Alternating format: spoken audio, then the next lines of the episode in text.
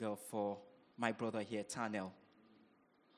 And thank you for his ministry. Thank you for his blessing, oh Lord, to your people. And we just bring him before you that you anoint him, oh Lord, especially for this word that he's bringing this morning. That the words that he will declare will not be his words, but your words proceeding out of his mouth, transforming lives this morning, bringing healing, salvation, deliverance. That your word will come with power. For we know that the entrance of your word gives light and it gives understanding to the simple. Your word will transform our world. In Jesus' name. Hallelujah. Amen. Hello, can you hear me? Oh, great stuff. Thank you, Josh Wynn, uh, who stepped up onto the visuals this morning. He's never done it before, and uh, he's managed to get my Prezi working. So uh, he's really saved saved the day for me. It makes it a lot easier, and I can actually show you some photos of the person I'm talking about, etc. And uh, yeah, if we can go on, try to get on the first slide, and we'll.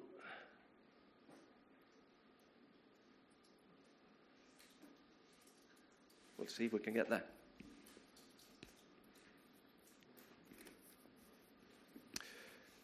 But yeah, my message today is it's nothing too taxing, it's nothing too difficult to understand, but, but my aim is really to encourage you to become more like Christ, to take seriously our, our aim to, to be disciple of Christ.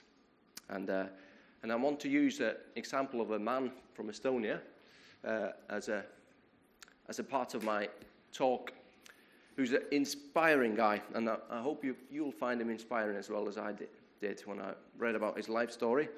I've got a book here. Unfortunately,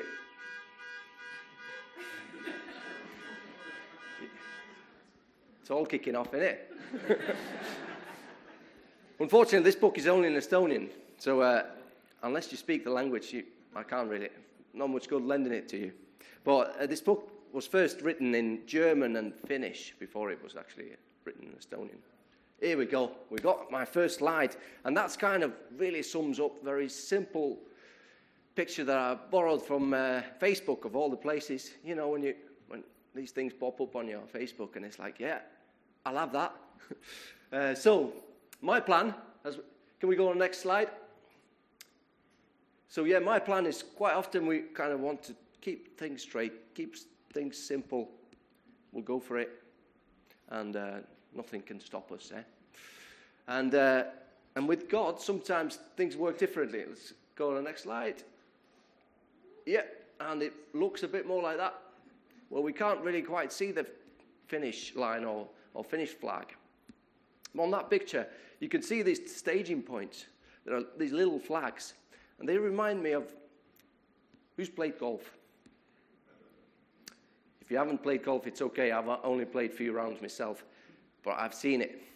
So, on a golf course, if you tee off and your green is kind of over hill, it's blind. You can't see it actually, where, where you're meant to land the ball. What they provide you with is a marker, It's like a good flag that tells you this is your aim, this is where you're aiming for, even though you can't see it where, where it's going to land exactly, or you have to trust it. And, and I think with God, quite often, it's the same with our plans and our story. If God relieved, uh, revealed our lives in front of us, you know, in one go, I think quite a few of us would get scared and like, whoa, whoa, whoa, whoa, I don't want that. But God will just reveal just enough, that's your next marker. Go for that, and I will show you more.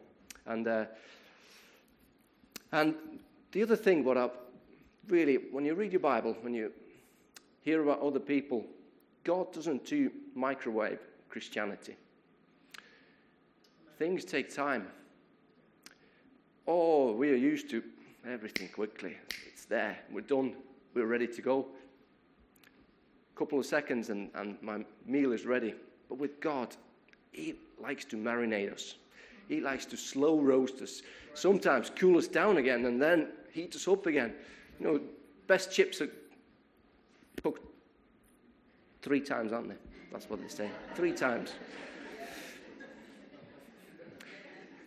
You blanch them and then you let them rest a bit. Let them just uh, mingle in the, in the oil and then chuck them in again. And, and I think with God, God doesn't rush with things. And uh, we'll look at examples. Obviously, I, I'm going to come to the nation of Israel. And, and uh, this is kind of the, the only national discipleship course that I've, I've come across. When God takes the whole nation and say, says, I will be your king, and I will show you how to be a nation, and I will give you my, my laws. And, and it's a journey, and we're going to look at that start of that journey as well. Okay, let's go on to the next slide. Let's look at our first scripture. Christ in you, the hope of glory. Him we proclaim, warning everyone and teaching everyone with all wisdom that we may present everyone mature in Christ. How many times can you see everyone in that little verse? Three times. I think Paul is trying to say that it's for everyone. In Colossae, they, they had this thinking that, oh, we've got these plebs, we don't really understand things, but, but we kind of feed it to them and, and, uh, and they kind of get by. And then we've got these special people who've got, you know, this deep and special understanding.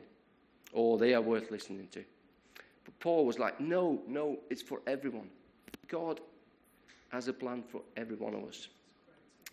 It doesn't matter how insignificant we might seem to ourselves. He wants us to be mature in Christ. And to be mature in Christ, in other translations, it, it, it says complete in Christ, full in Christ. That our, we're lacking nothing because God has provided everything for us. So we want to become mature in Christ, his disciples. Now let's, let's look at, let's talk about this guy. Let's get the next slide up, please. There's a photo of him for, for kickoff. Yeah. This is, let me introduce you to Arpad Arder. Arpad Arder. Okay, quite a re- remarkable character. He was born just about 100 years ago, 1922. His uh, father was a opera singer. His mother uh, was in journalism and, and seemed to be studying all over the place all the time. Um, but they really met through uh, Orthodox Church and their seminaries. Because the Orthodox Church had a really good free seminary in, in Riga.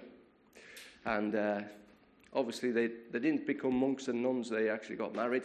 And one, yeah, uh, really liked singing. Father really liked singing, and so he became an opera singer uh, in Estonian National Theatre, Opera Theatre, called Estonia.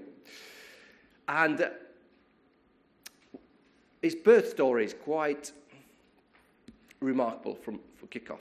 His mother was uh, studying in Budapest, and it was she was hoping to get back to Estonia by the time of birth, but she became seriously ill with a renal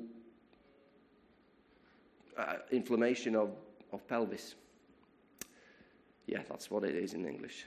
I don't know exactly what it entails, but there were five doctors look, looking at her, and she was seriously ill. And they, they were like, four of them said, "I think we need to get, we need to sacrifice the baby for the health of the mother." And there was one doctor who was 29 year old. Let's get the next photo up. There's a photo of him. Erno Zsábli. That's very easy for me to, that's a uh, Hungarian name. And that was that one doctor who said, I think I can save them both. And the mother believed in God and, and said, I'll put my faith in this youngest doctor. And went ahead. And that doctor spent day and night at the side of this, uh, his patient and later patients. Although he was, he was about to be married himself, and, and later on when he was born, uh, when the child was born. The name was given to him by his doctor and his uncle because uh, his mother wasn't able to uh, give a name.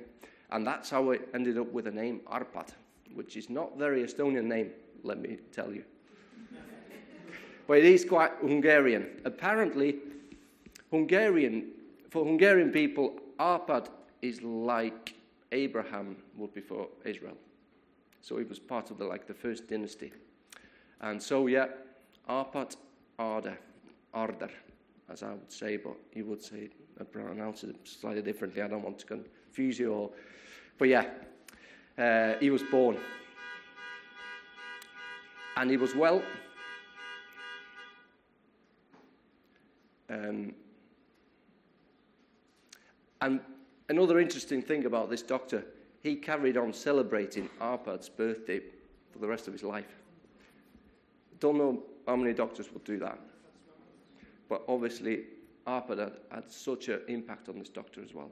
It wasn't just a simple birth, it wasn't something that, you know, that, that it would have come across all the time. Okay, let's go on the next photo. Let's see that there's the mother and, and boy when the boy was four year old. Uh, unfortunately, his father started drinking heavily. Uh, it kind of goes hand in hand with, with uh, opera singing or, or highly acting and that kind of stuff. And, and mother decided to uh, divorce him and go to study a bit further in, in, Paris, hoping that when she comes back and he's, he's come back to his senses and they can remarry, but it never happened. But yeah, so uh, they lived in Paris for a while. When they came back, um, they started their, their, lives as two of them uh, in Tallinn.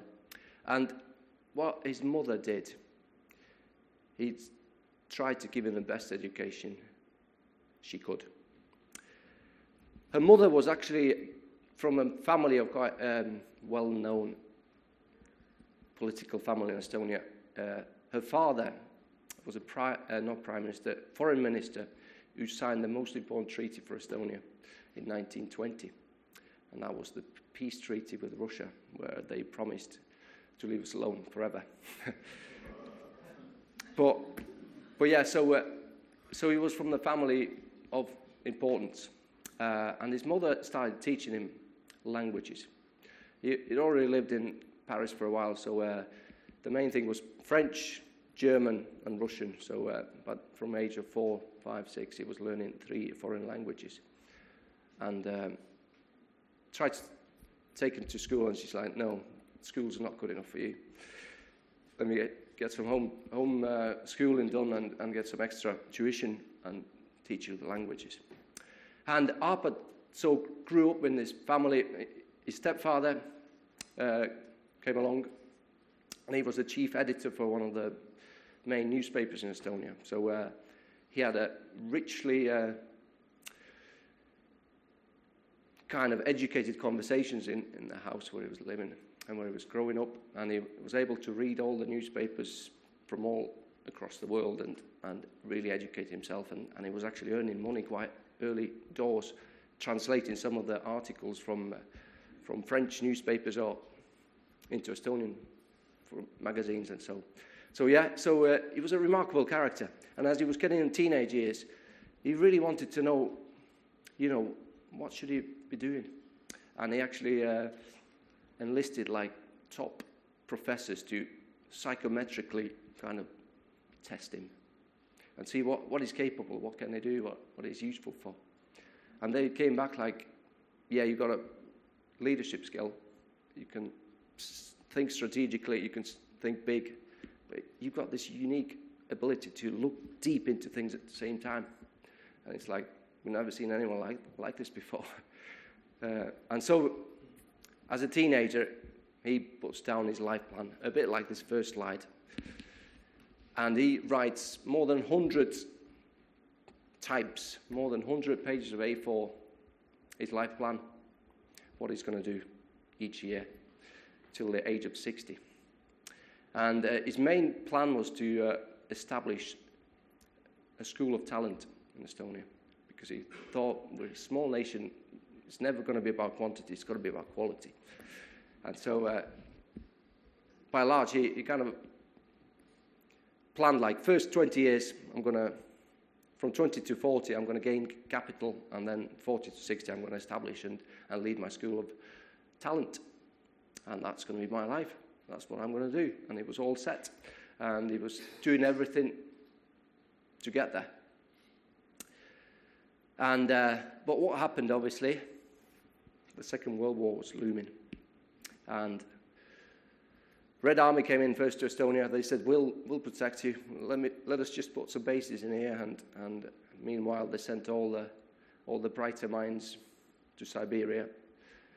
And Arpad actually was enlisted to army and he had to dig in trenches uh, to pr- protect them from Germany. But Germans came in anyway, and without much fight, they were in. And then Arpad was there was a full mobilization of all Estonians to German army then. So mobilized to Red Army first, and now German army. And he's trying to, he's like, I don't really want to do that at all. He uh, hides away, and his plan is to clear off and get, get to Finland and, and Sweden and, and just have nothing to do with it. But he, he gets caught and he suspects the people who, who was trusting weren't that trustworthy. And he ends up in prison uh, in 1943 in September time, and he ends up spend, spending five months in that prison in Tallinn. We've actually visited that prison.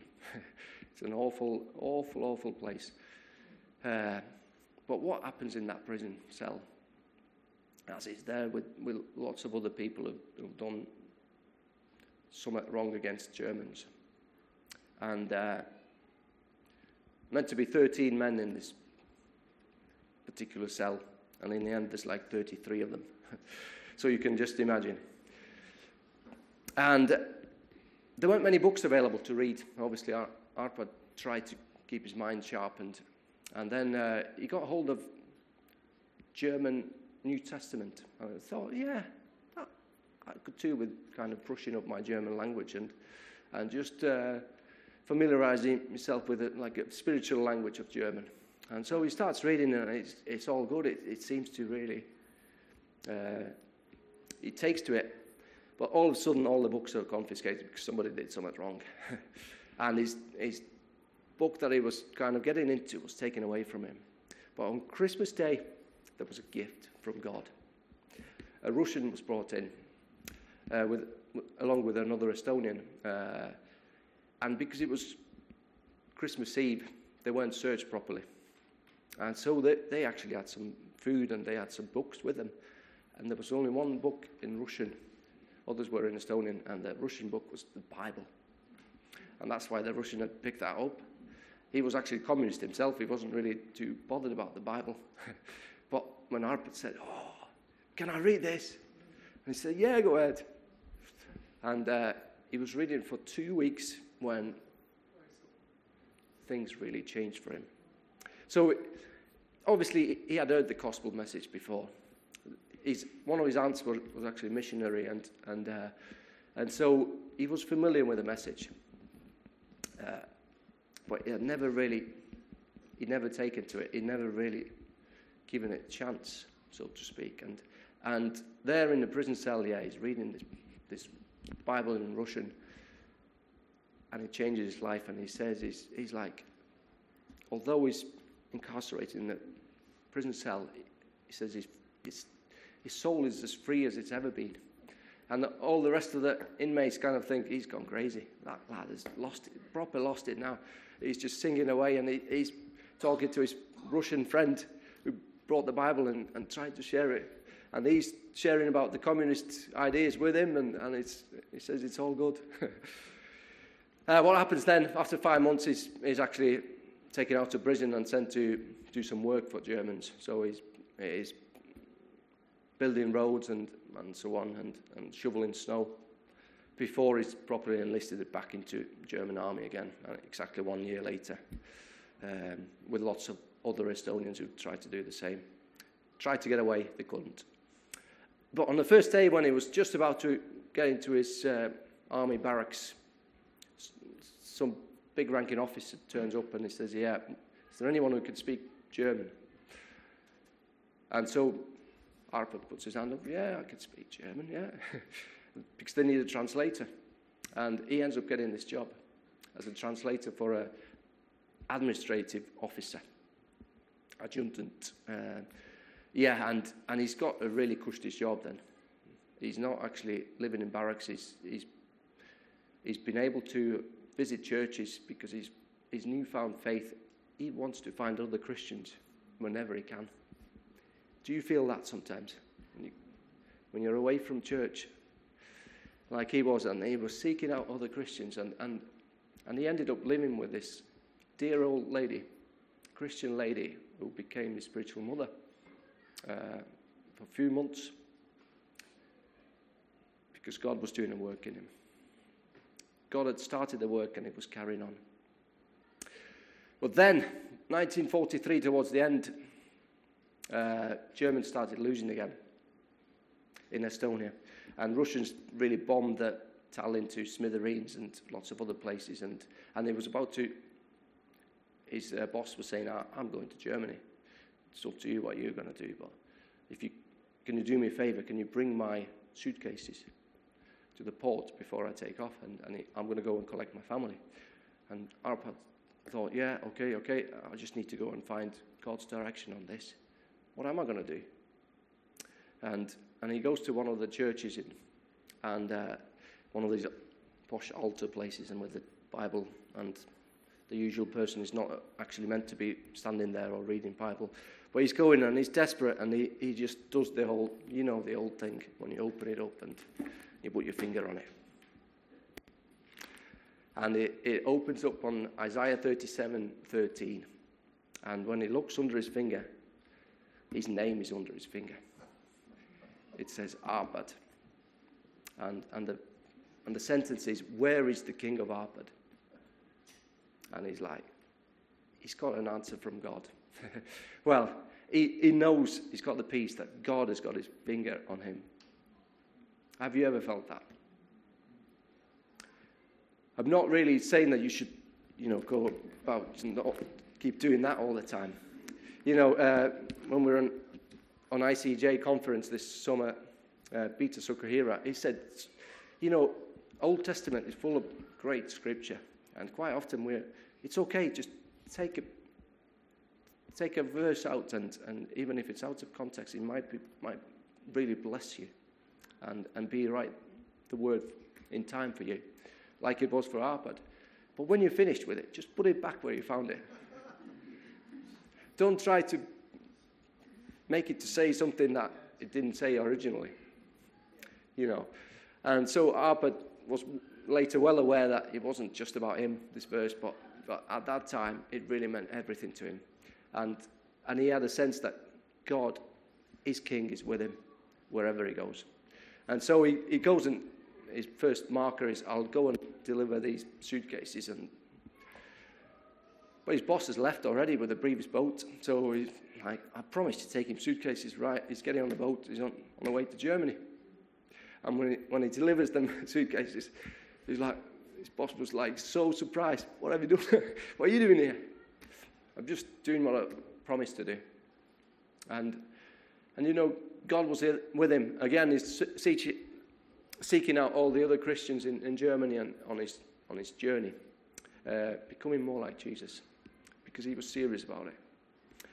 But as you can imagine, things in, in Germany in 1944 got a bit more serious, and he ends up being in the front line with loads of other Estonians. And, and apparently, they've been put on the line where previously they had German convicts who were on death row. And now it's like, you need to defend us. The rest of the German force is getting away.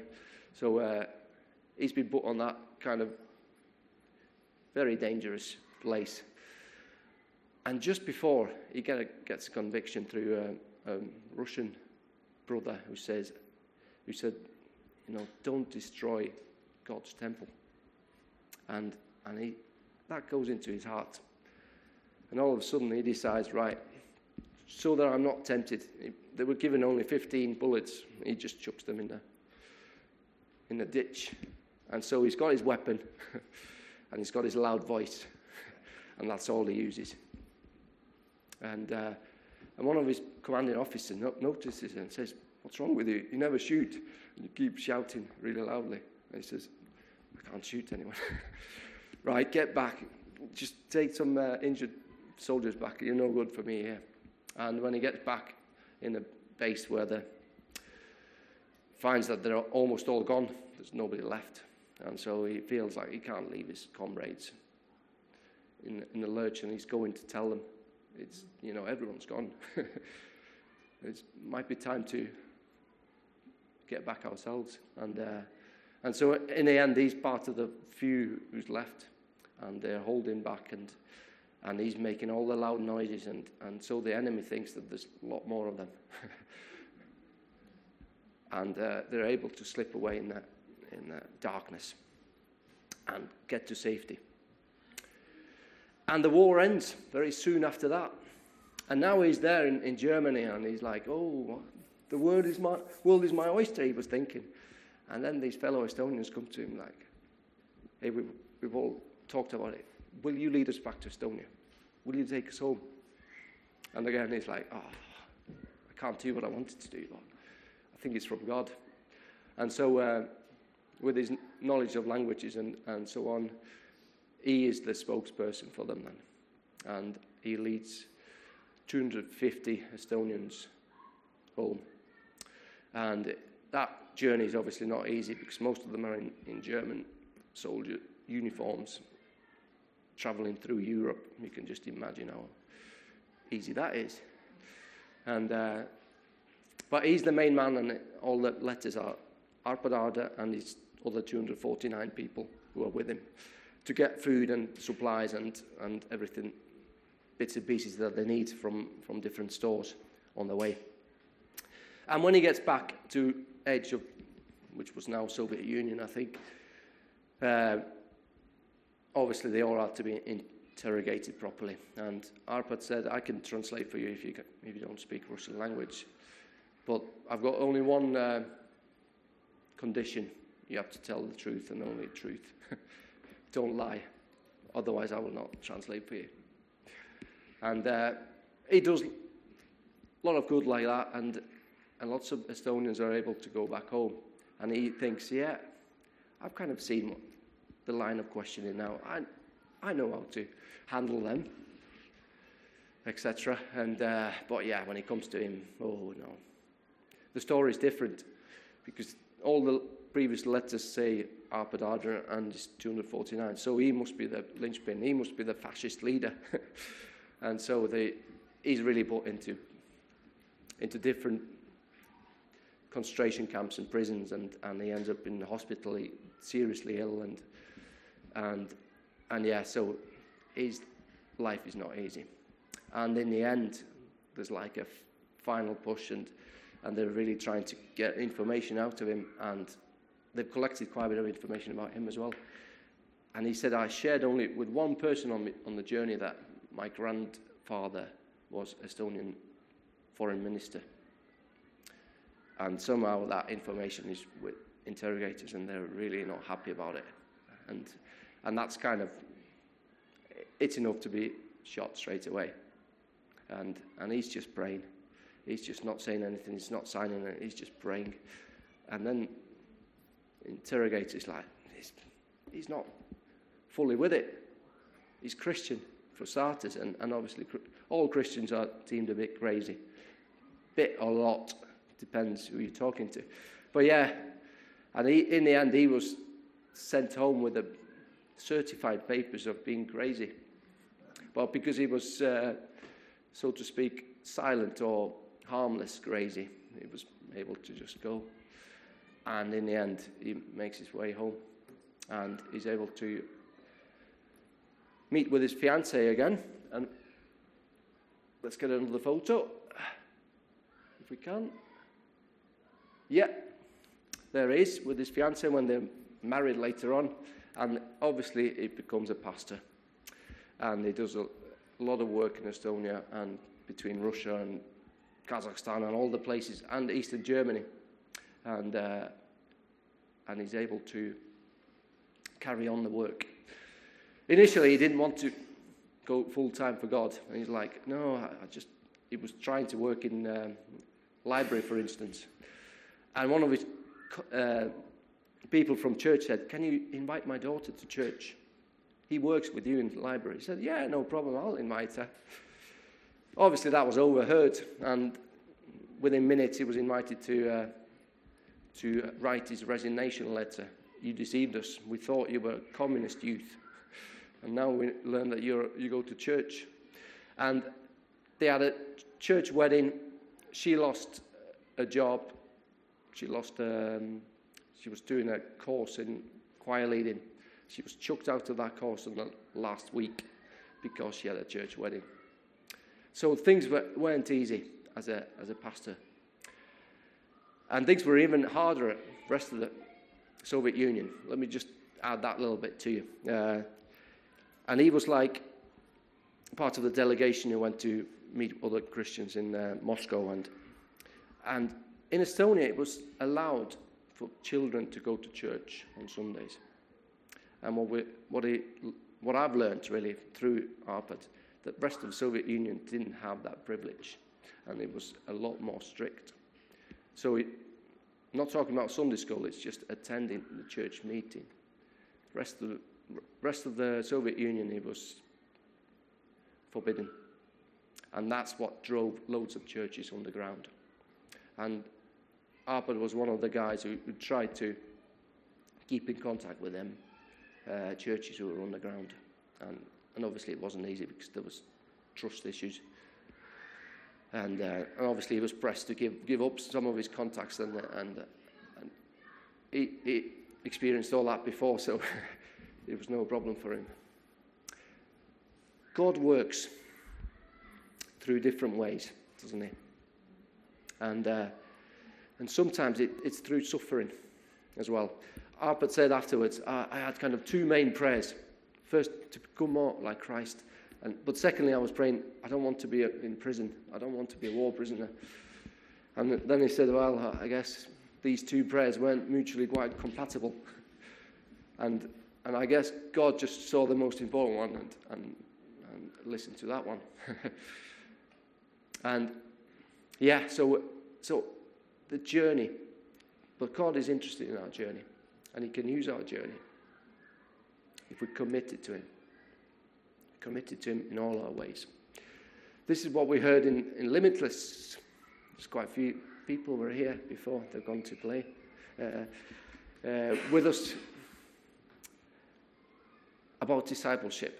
Discipleship was really like the main message or theme through through the Limitless uh, festival. It's a youth festival. It was it's like it was Soul Survivor, but slightly better this year, I would say. And uh, still 454 young people came to know Christ for the first time, made the decision. So uh, it was evangelistic, but it was also really trying to give grounding to our young people what it means to be a, disciple. Okay, let's look at the. Uh, let's get the next slide up. I think, if I remember correctly, we're on in uh, Exodus now. Just swiftly moving to Exodus. Yeah, we're doing okay. Not going to spend too long here, but, but let's read from Exodus 13 and 14. End of chapter 13 to 14, first few verses. Yes. Okay. When Pharaoh left the people, I'll start again. When Pharaoh let the people go, God did not lead them by the way of the land of the Philistines, although that was near. For God said, lest the people change their minds when they see war and return to Egypt. But God led people around by the way of the wilderness towards the Red Sea. And the people of Israel went up out of the land of Egypt, equipped for battle. And the Lord went before them, um, jump into 21, before them by day in a pillar of cloud to lead them along that way and night in a pillar of fire to give them light, that they might travel by day and by night. The pillar of cloud by day and the pillar of fire by night did not depart from before the people. Wow, what a privilege, isn't it? you cannot get lost if you're guided by God in such a clear way. Well, let's read on.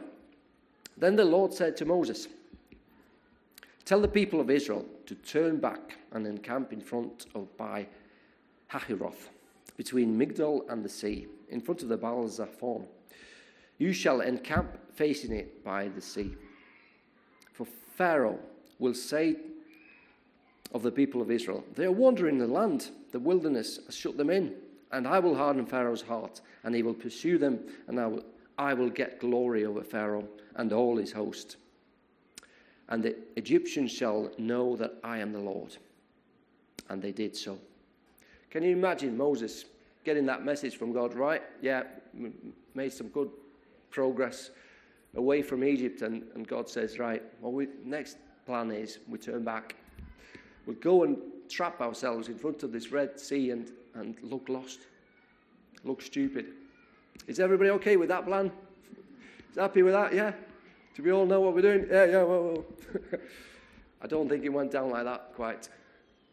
But nevertheless, they followed the plan, they turned back. Uh, I've looked at the, tried to look at the maps where it mentions these hardly, hard to pronounce names and places, and, and it, it's not very clear.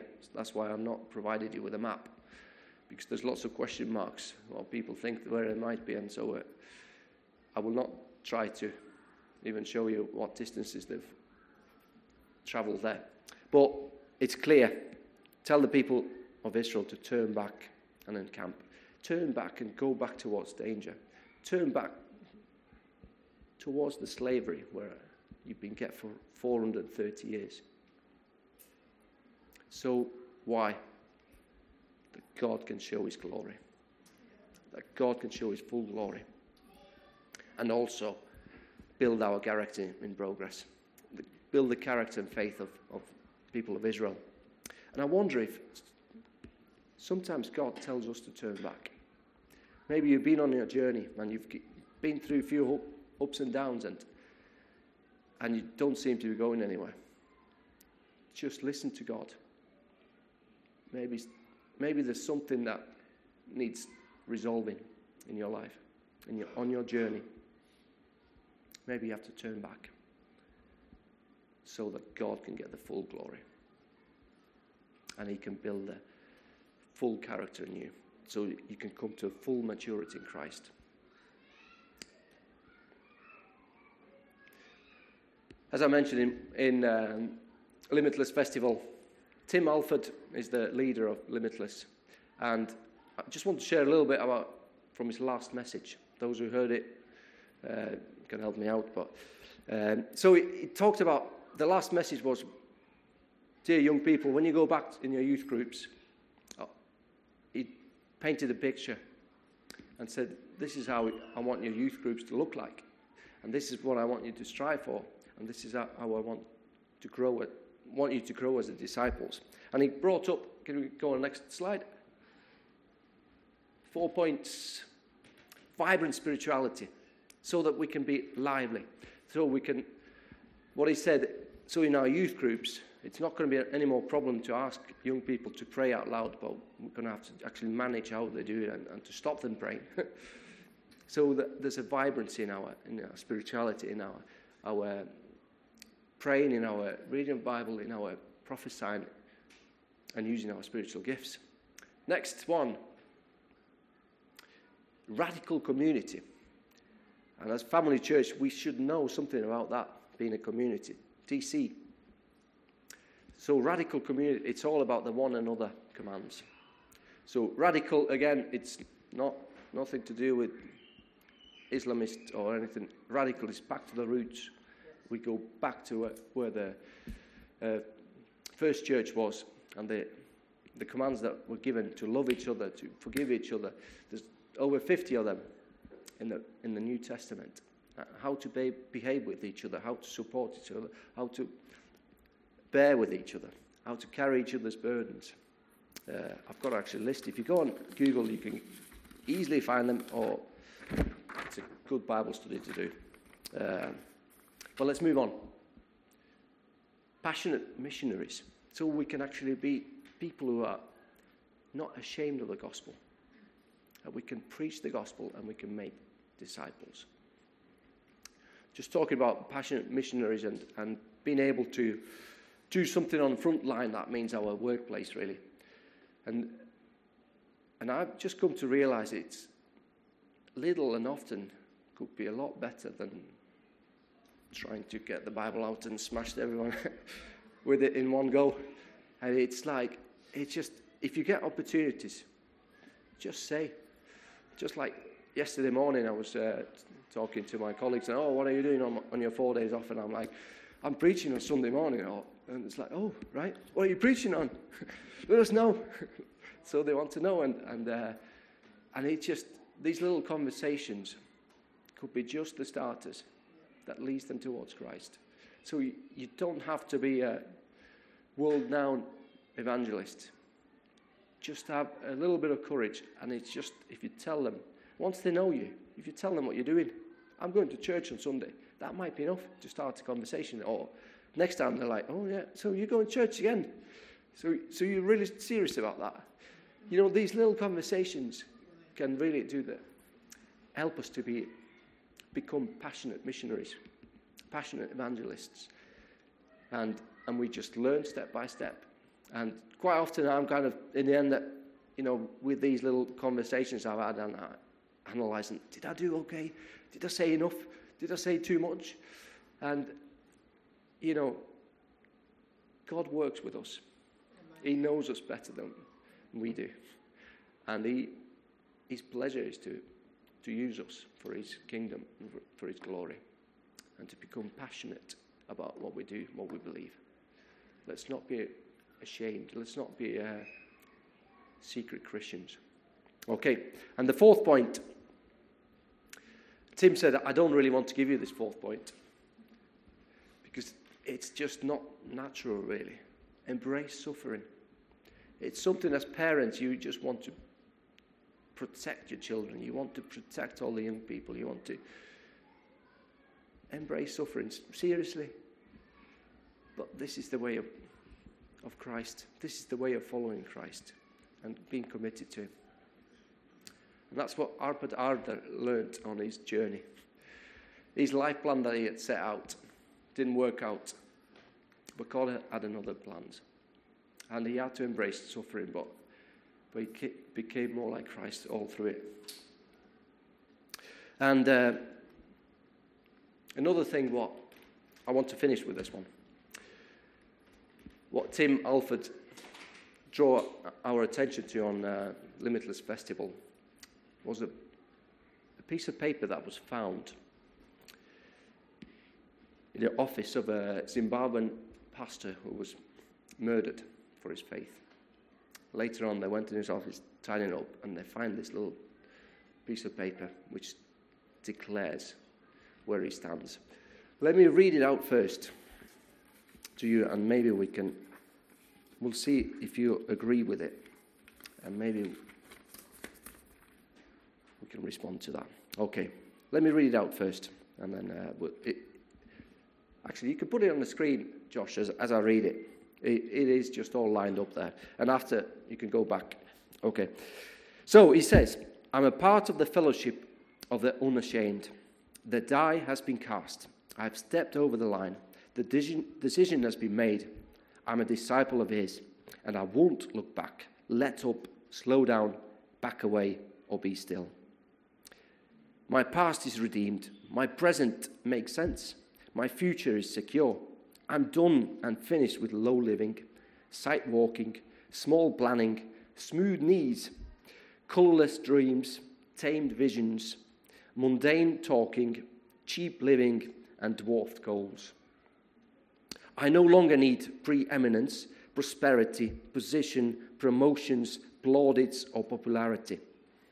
I don't have to be right or first or tops or recognized or praised or rewarded. I live by faith, lean on His presence. Walk by patience, lift by prayer, and labor by Holy Spirit power. My face is set, my gait is fast, my goal is heaven. My road may be narrow, my way rough, my companions few, but my guide is reliable, and my mission is clear. I will not be bought, compromised, detoured, lured away, turned back, deluded, or delayed. I will not flinch in the face of sacrifice or hesitate in the presence of the adversary. I will not negotiate at the table of the enemy, ponder at the pool of popularity, or meander in the maze of mediocrity. I won't give up, shut up, or let up until I have stayed up, stored up, prayed up, paid up, and preached up for the cause of Christ. I am a disciple of Jesus. I must give until I drop, preach until all know, and work until he comes. And when he does come for his own, he'll have no problem recognizing me. My colors will be clear. I wonder if you want to read this with me. Like, Tim asked that from young people in Limitless Festival, and he said, I, I know it's not for everyone, and, and only if you really think that you can declare it, stand up and read it with me. And you should have seen it, everybody stood up. and I wonder if we can make that declaration this morning. That we almost like recommit, like the words of this Zimbabwe ambassador. They're so colourful, they're so poignant. Can we say it? Let's read it out together. If, you, if you're up for it, stand up and read it with me. Let me find my place again. All right. I, I'll read it from there. Okay, here we go. Let's read it together. I'm a part of the fellowship of the unashamed. The die has been cast. I have stepped over the line. The decision has been made. I'm a disciple of His, and I won't look back. Let up, slow down, back away, or be still. My past is redeemed. My present makes sense. My future is secure. I'm done and finished with low living, sight walking, small planning, smooth knees, colorless dreams, tame visions, mundane talking, cheap living, and dwarf goals. I no longer need preeminence, prosperity, position, promotions, plaudits, or popularity. I don't have to be right, or first, or tops, or recognized, or praised, or rewarded. I live by faith, lean on His presence, walk by patience, lift by prayer, and labor by Holy Spirit power. My face is set, my gait is fast, my goal is heaven, my road may be narrow, my way rough, my companions few, but my guide is reliable, and my mission is clear. I will not be bought, compromised, detoured, lured away, turned back, deluded, or delayed. I will not flinch in the face of sacrifice or hesitate in the presence of the adversary. I will not negotiate at the table of the enemy, ponder at the pool of popularity, or meander in the maze of mediocrity.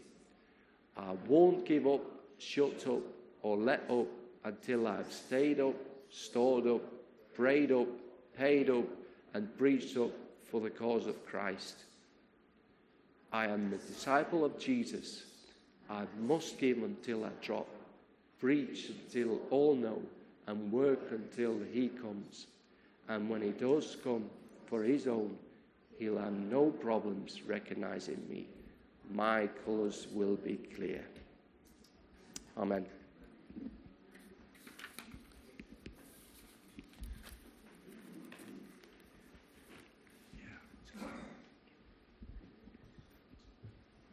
Thank you, Taniel. Yeah. That was brilliant and very challenging as well. It um, cost Jesus everything.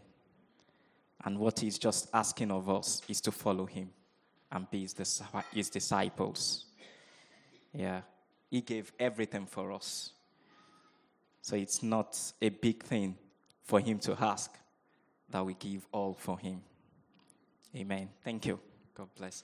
So let's go encouraged to be passionate missionaries and not be undercover Christians. Thank you. So we'll just um, pray. We'll round off now, and then we can go downstairs for tea and coffee. Carry on enjoying the fellowship together.